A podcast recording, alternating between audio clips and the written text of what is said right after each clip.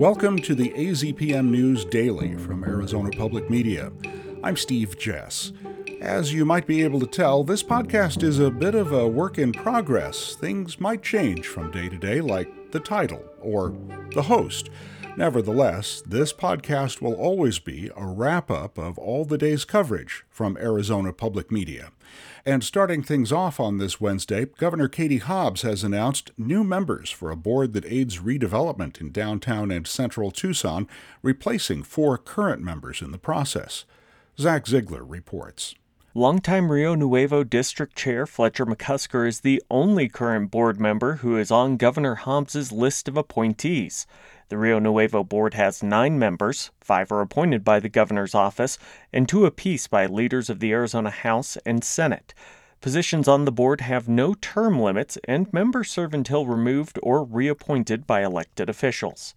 The Tucson Metro Chamber of Commerce issued a press release that questioned the move, with CEO Michael Guymon being quoted with a familiar adage if it isn't broke, don't fix it. Both the governor's office and the chamber touted Rio Nuevo's success in recent decades since the state took control of the special taxation district. I'm Zach Ziegler, AZPM News. The Arizona Court of Appeals has dealt another loss to Cochise County officials who insist that vote tabulating machines can't be trusted. Cochise officials tried to order a hand count in the 2022 election, but were stopped by the courts. The state appeals court today upheld a lower court's ruling that the county is not allowed to hand audit every ballot in an election unless audits of smaller ballot samples first suggested there was a problem with the machine count. The county tried to argue that the law only sets a minimum number of ballots to be hand counted in an audit, and counting every ballot is allowed. But attorneys challenging the county's position said that contradicts the law, and both the trial court and appellate court have agreed. Today's ruling might not be the final word, though, since the county can still appeal to the state Supreme Court. The Tucson mayor and council have approved a new water security plan. The city says it will secure Tucson's water supply for nearly 80 years. Hannah Cree reports. Tucson Water's Natalie DeRook says the community input for the One Water 2100 plan is giving the project significant momentum. So, what's been wonderful about this particular plan is the level of community involvement.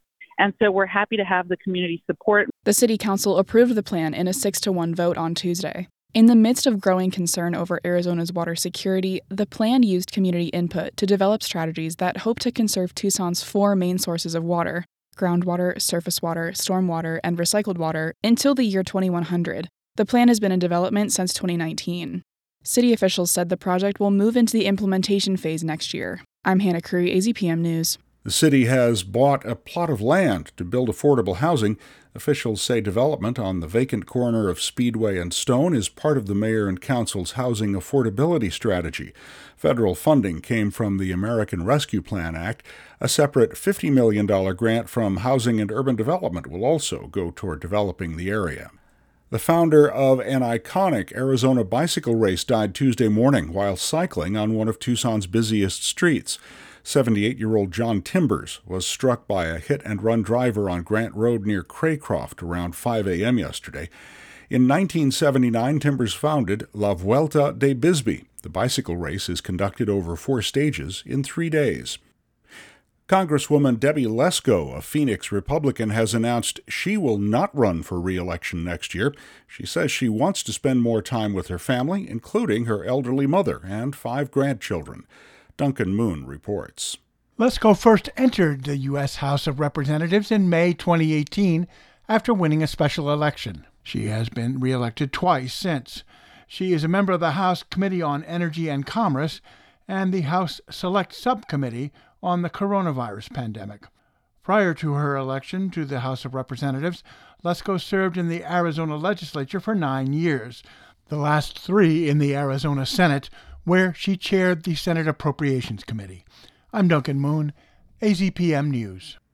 Border officials seized more than 100 pounds of a federally protected endangered fish being smuggled across the border from Mexico. It's the second largest seizure of its kind in Arizona. Danielle Camara reports.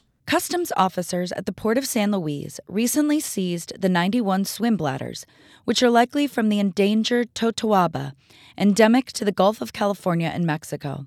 The bladders have an estimated value of 900,000 to $1.3 million. There was an even larger seizure of the endangered fish in April, worth an estimated $2.7 million.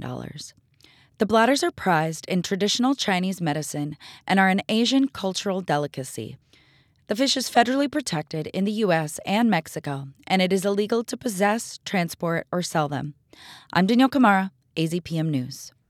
Pima County is calling on county residents to weigh in with ideas on how to combat climate change. Duncan Moon reports. The Pima County Department of Environmental Quality is in line for millions of dollars from the Biden administration's Inflation Reduction Act. But to be eligible, it must put forward an action plan to the Environmental Protection Agency, and that plan must include public input. PDEQ is asking residents to share how climate change is impacting them individually and how they would like local government to engage with the issue. In addition, it's hoping to learn what steps residents might already be taking and what they could bring to the fight going forward. The survey can be found on the Pima County website, pima.gov slash climate plan. The results will be presented in the spring. I'm Duncan Moon, AZPM News. The Arizona Diamondbacks are headed back to Phoenix after losing the first two games of the National League Championship Series to the Phillies in Philadelphia.